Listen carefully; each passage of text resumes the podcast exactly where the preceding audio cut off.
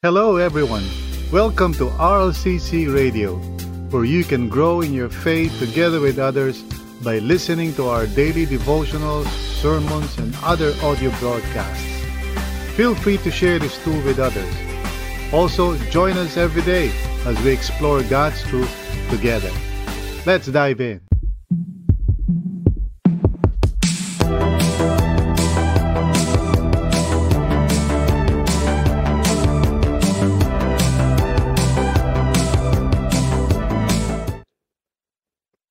Christians are normally eager to worship. No, mahilig sa worship ang mga Christians. Um, although there are some exceptions, of course.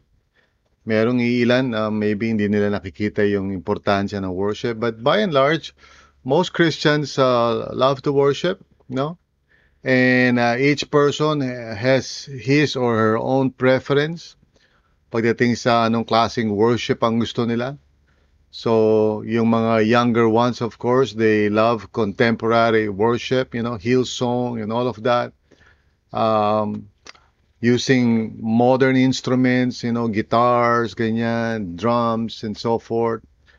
Yung medyo older ng konti, they usually prefer uh, hymns, no? Madalas uh, just using organ or piano, no? Uh, although medyo may may reverse din naman. You know, nowadays, um, older people also love contemporary worship uh, styles.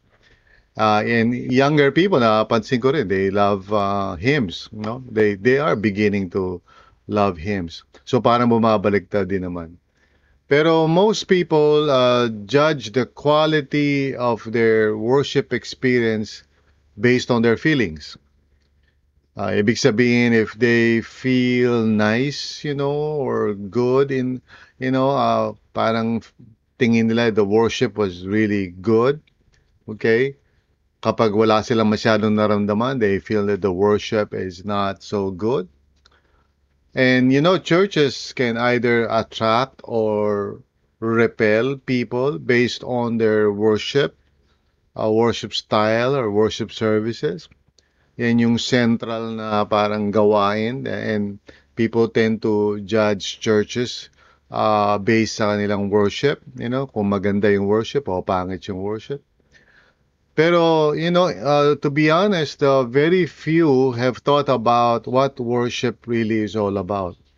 You know, um, a lot of Christians misunderstand what true worship means. And today, uh, by the grace of God, the Apostle Paul, as he begins itong kanyang uh, practical uh, section sa book of Romans, starts off with this topic, no? Worship. And um, so we begin itong ating, uh, you know, pag-aaral about, uh, you know, uh, the practical way of living the Christian life in view of uh, the good news or the gospel. So starting in chapter 12, you know, hanggang matapos itong book of Romans, uh, Paul will be addressing, uh, you know, practical stuff. Pero dito sa chapter 12, verses 1 and 2, he addresses, of course, the most central of all, which is worship, which is how we are to, ano, uh, live out our lives, you know, uh, in view of the saving grace of God. So basahin natin, and then we'll pray. Uh, Chapter 12, beginning in verse 1, ganito ang sabi, Therefore I urge you, brothers, in view of God's mercy, to offer your bodies as living sacrifices, holy and pleasing to God. This is your spiritual act of worship. Verse 2 Do not conform any longer to the pattern of this world, but be transformed by the renewing of your mind then you will be able to test and approve what God's will is, His good, pleasing, and perfect will. Ayan. So, purihin ang Panginoon. Tayo po'y manalangin. Let us pray and uh, open our hearts to the Lord. Panginoon, as we uh, dive in into your word today, we would like to just pause and, and focus on you, Panginoon. You are the Lord our God with whom na we truly desire to commune with.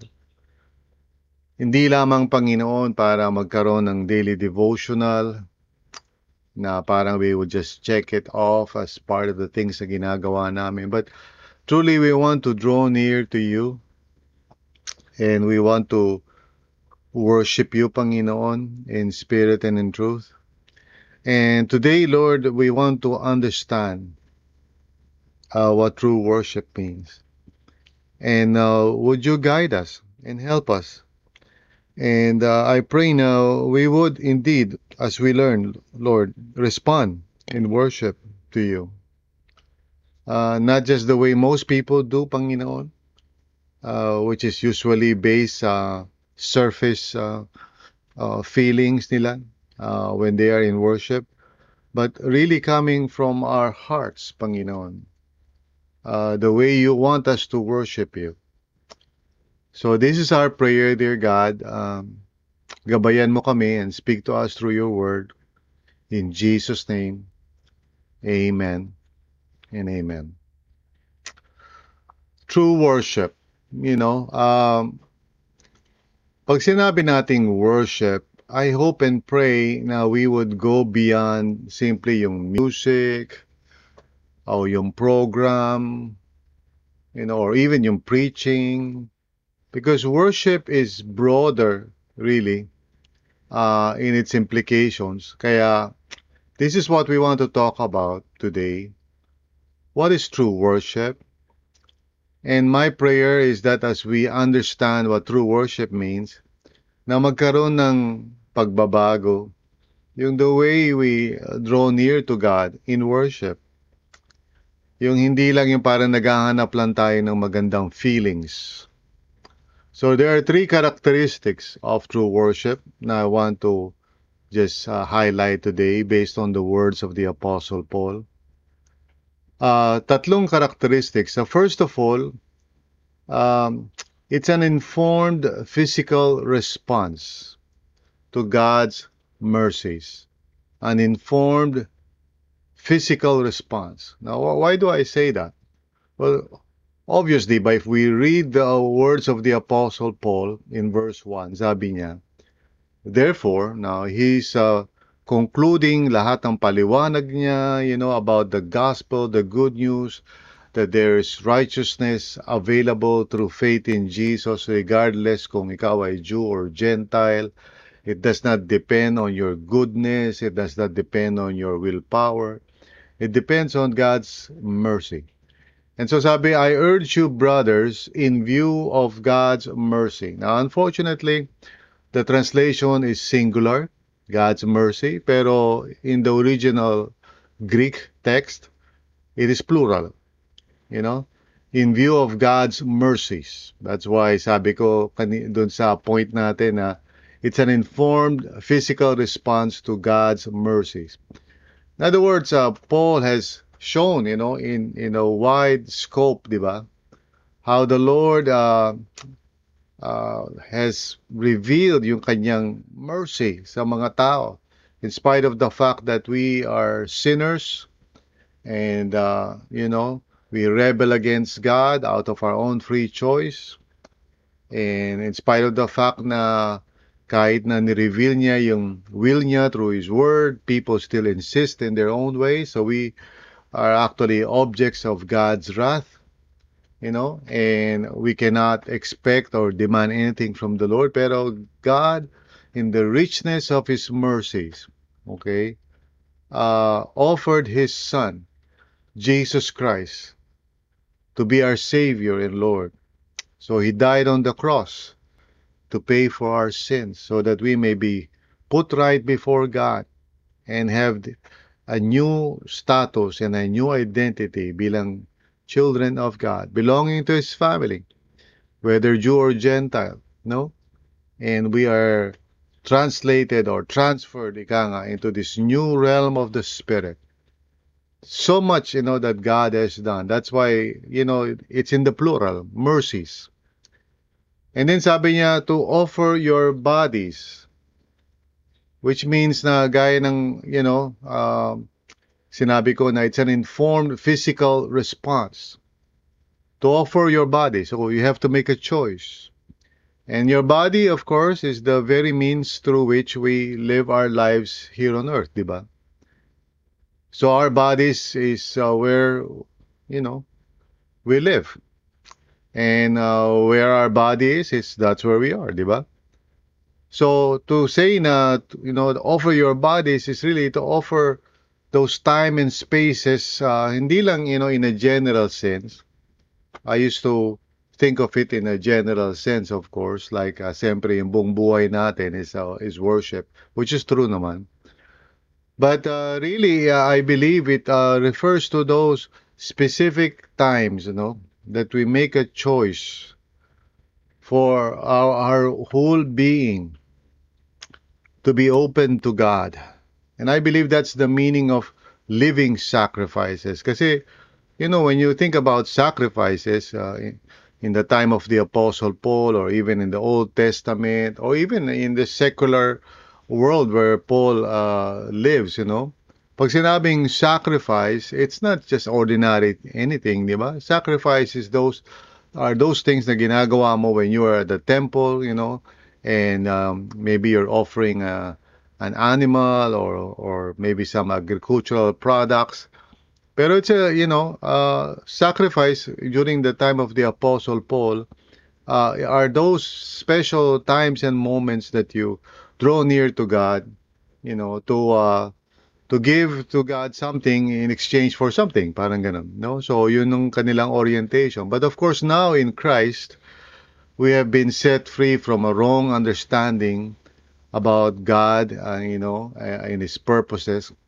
So, ang response natin sa Kanya is to offer our bodies during those special times and moments kung saan we truly uh, make ourselves available to God, you know, as an offering, as a living sacrifice. Hindi bilang mga patay na mga animals, but ourselves, ourselves, we offer ourselves to God. And this is so important na lalong-lalo when we think about uh, spiritual disciplines. It's really an offering to God, you know, yung ginagawa natin when we pray, when we, for example, ngayon, nandito tayo sa daily devotional, when we draw near to God in whatever act or activity of uh, you know, opening up ourselves to God, we do so as an act of uh, sacrifice. We offer ourselves, which means it's not about what we get out of it. It's not about our feelings, kung masaya ba tayo. It's, it's an offering. We offer ourselves to the Lord, you know. And the good news is, sabi niya, holy and pleasing to God. Uh, that's what we offer to God because God has sanctified us you know, to through faith in Jesus, we are now holy and pleasing to God. It's not parang we're trying to be holy and pleasing to God. We are holy and pleasing to God by virtue of our union with Christ. So we come before the Lord, you know, nang walang intimidation or fear. And so we offer ourselves to the Lord. Ito, very important ito sa mga tao because sometimes people are saying, you know, nagpray ako, wala naman ako na-experience, o doon nagpunta ako doon sa worship, and, you know, wala lang, ganun. Because we think of, of uh, worship or prayer or reading our Bibles as some kind of uh, parang activity na kailangan may maramdaman tayo. But it is a, ano, it is a offering, no? And so pag sinabi kong it's an informed physical response to God's mercies, uh, yung, yung phrase doon na this is your spiritual act of worship is important. Now, yung spiritual, um, you know, is translated, you know, for example, ngayon in the new NIV version, translated siya as true and proper, yung spiritual act. But, uh, you know, the, the original word that Paul used is that it is, uh, you know, uh, rational or logical. That, that's the word that he used. In other words, informed.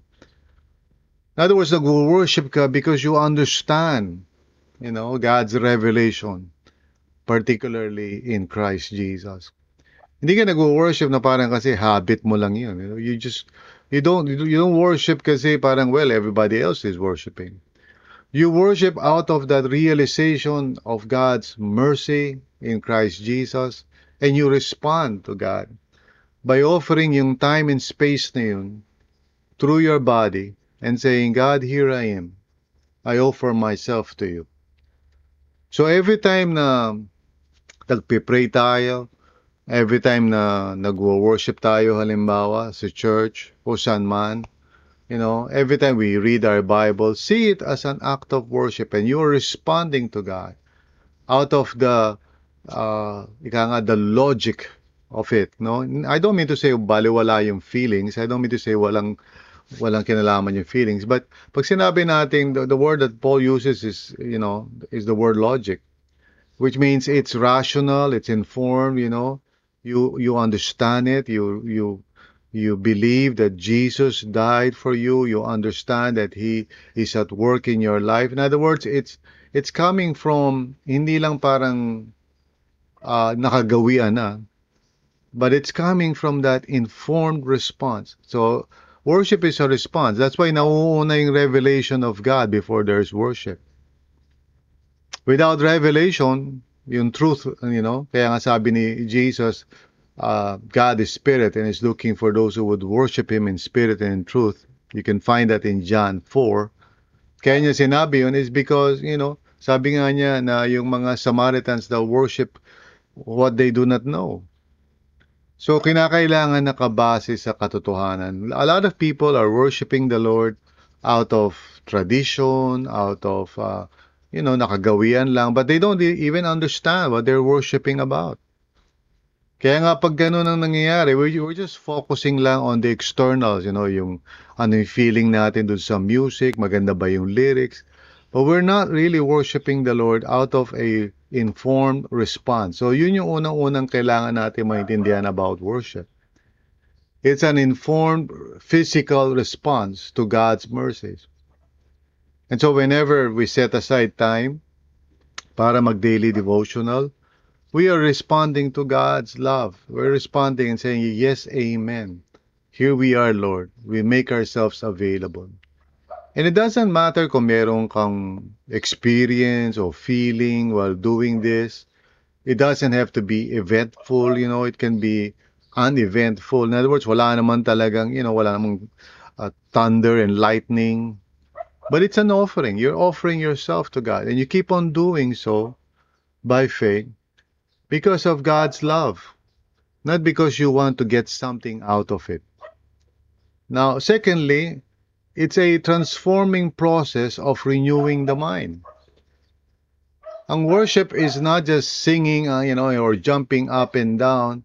It's allowing God to renew your understanding, your mind. Of course, the mind refers to that inner sanctuary of our being okay uh, when the bible uses the mind it, it, it refers to the interior part of our being so when we look at the first part of verse 2 ganun ang sabi ni Paul do not conform any longer to the pattern of this world but be transformed by the renewing of your mind. So yung do not conform any longer you know Paul is telling us that there is a world out there, we live in the world kung saan hindi to neutral.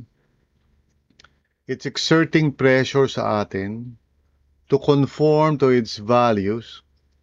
And this Sunday, I'll talk more about this kasi hindi naiintindihan ng mga tao yung influence ng world sa kanilang pag-iisip.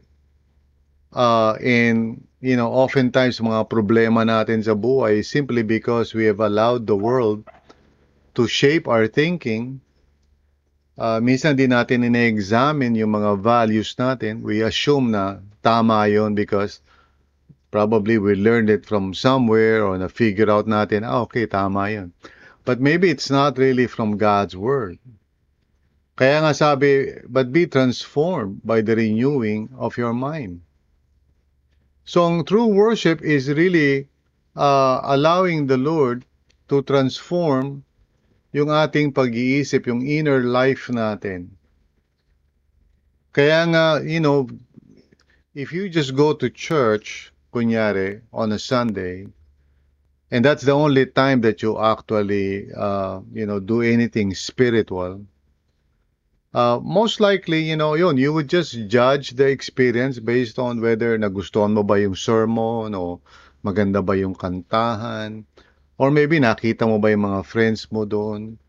But it's a very shallow kind of, uh, you know, uh, worship. It's not even true worship at all because it's just uh, the flesh, you know.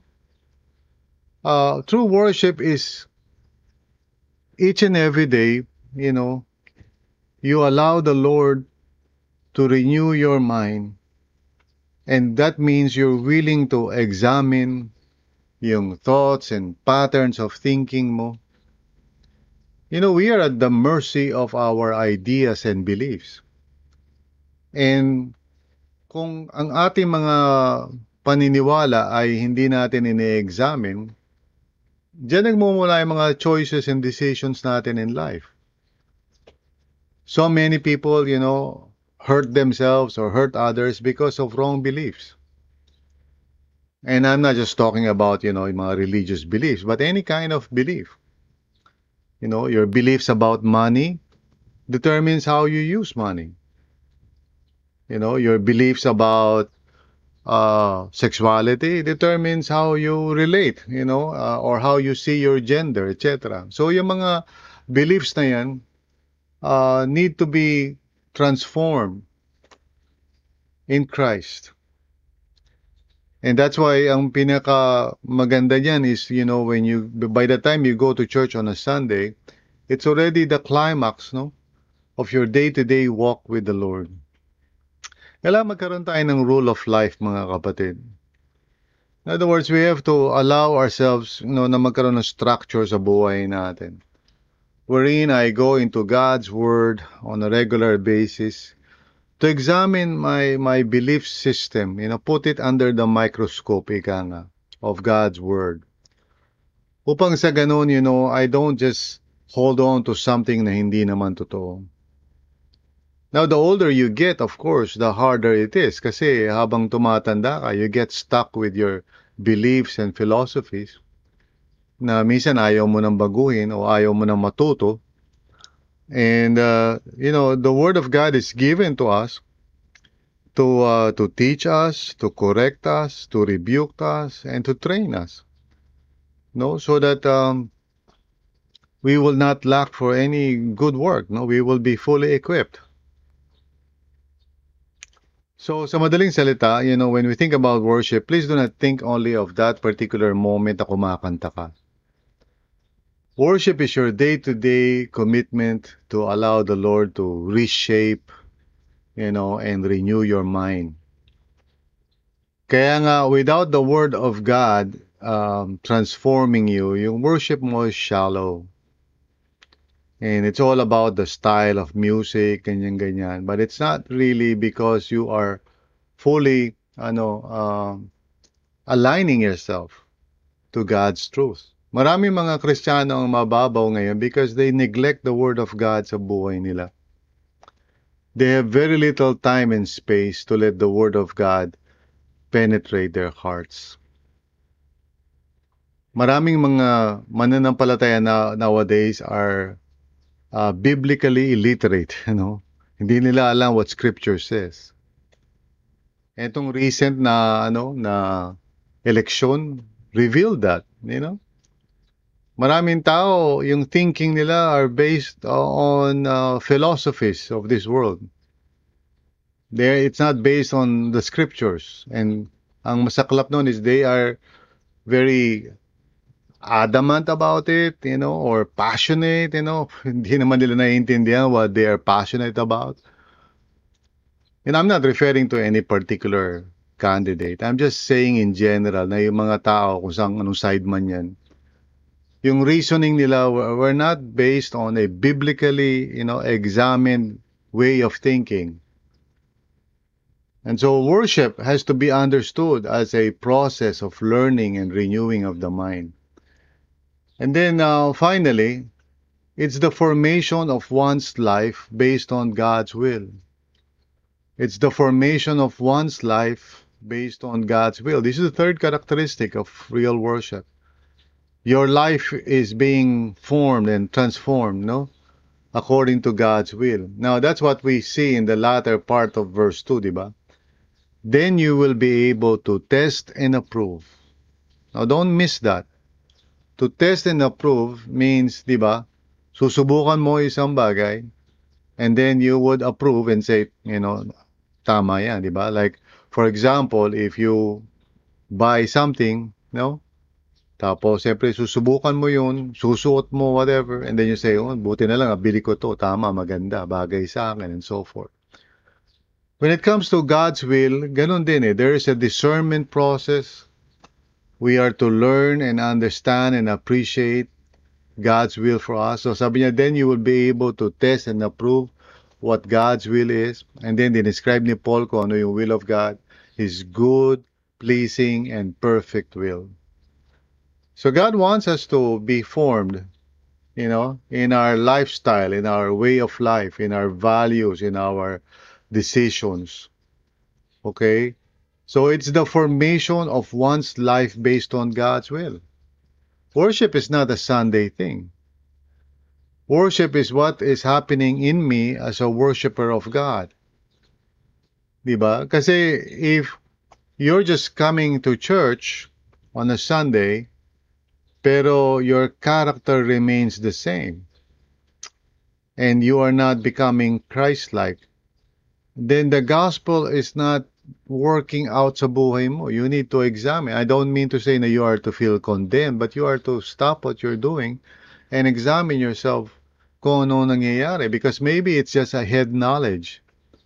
Nasa isip mo lang, but you're still a grumpy person, you're still masungit, you're still a person na yung mga choices mo is uh, self-destructive or wasteful, you know, mukha ka pa rin pera hanggang ngayon, you know, and so forth and so on, di ba? So your life is not being formed according to God's will. So to worship the Lord is to, you know, first of all, uh, it's an informed response to God's mercies. The more I understand about God's love and mercy upon me, and as I respond, that's what worship is. It's a transforming process of renewing the mind. I, I allow the Lord to, you know, to re-educate me sa mga pag-iisip ko at mga ideas ko. And then it's the formation of one's life. Yung whole lifestyle ko becomes ngayon uh, pleasing to God as I align myself to His will, which requires, of course, discernment.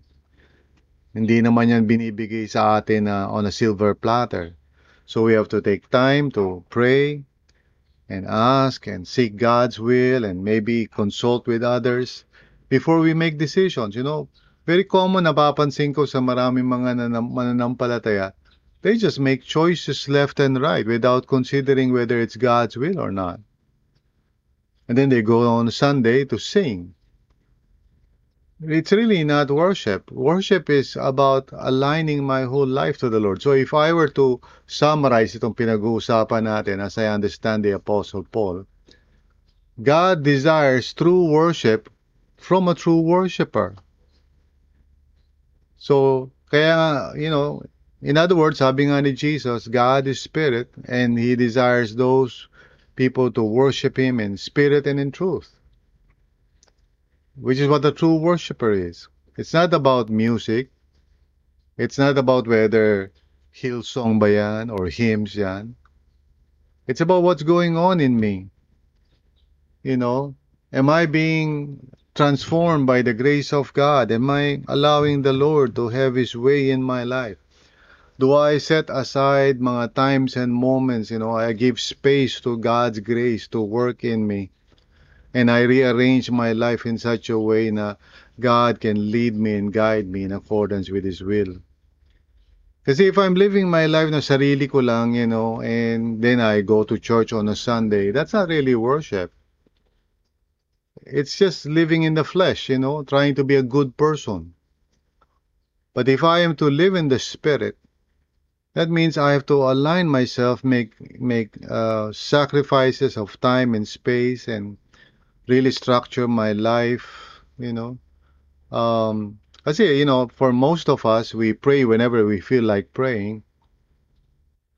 ako, I've been like that for quite some time, so I had to repent from it. No, I needed structure. I needed a rule of life. So I, I try to put that structure in my in my life so that I can really offer to God yung space and time in my whole being.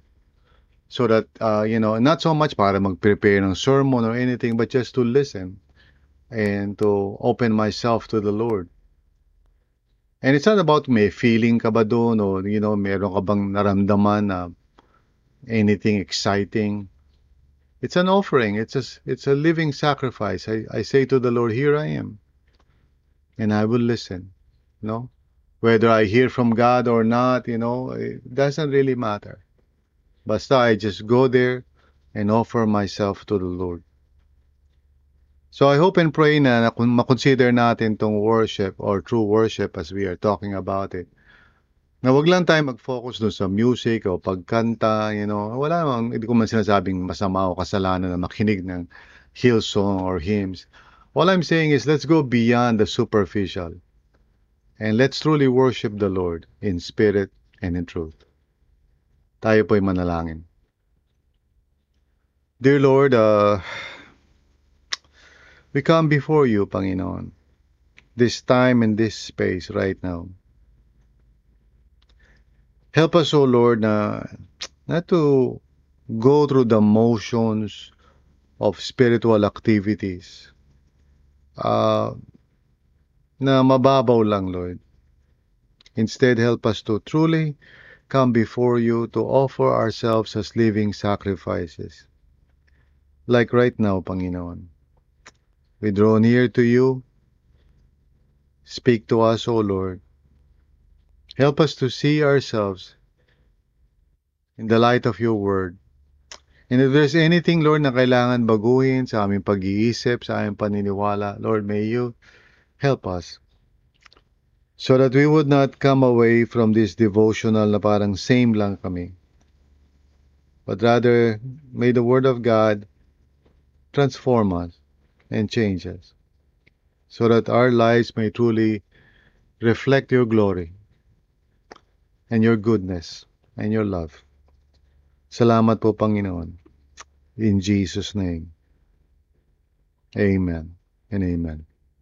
Thank you for listening to this episode. We hope you were encouraged and edified to continue following the Lord and growing in your faith together with others. If this content helped you, consider sharing it with others. Also, if you would like to support this ministry, please visit solo.to slash rlccphil.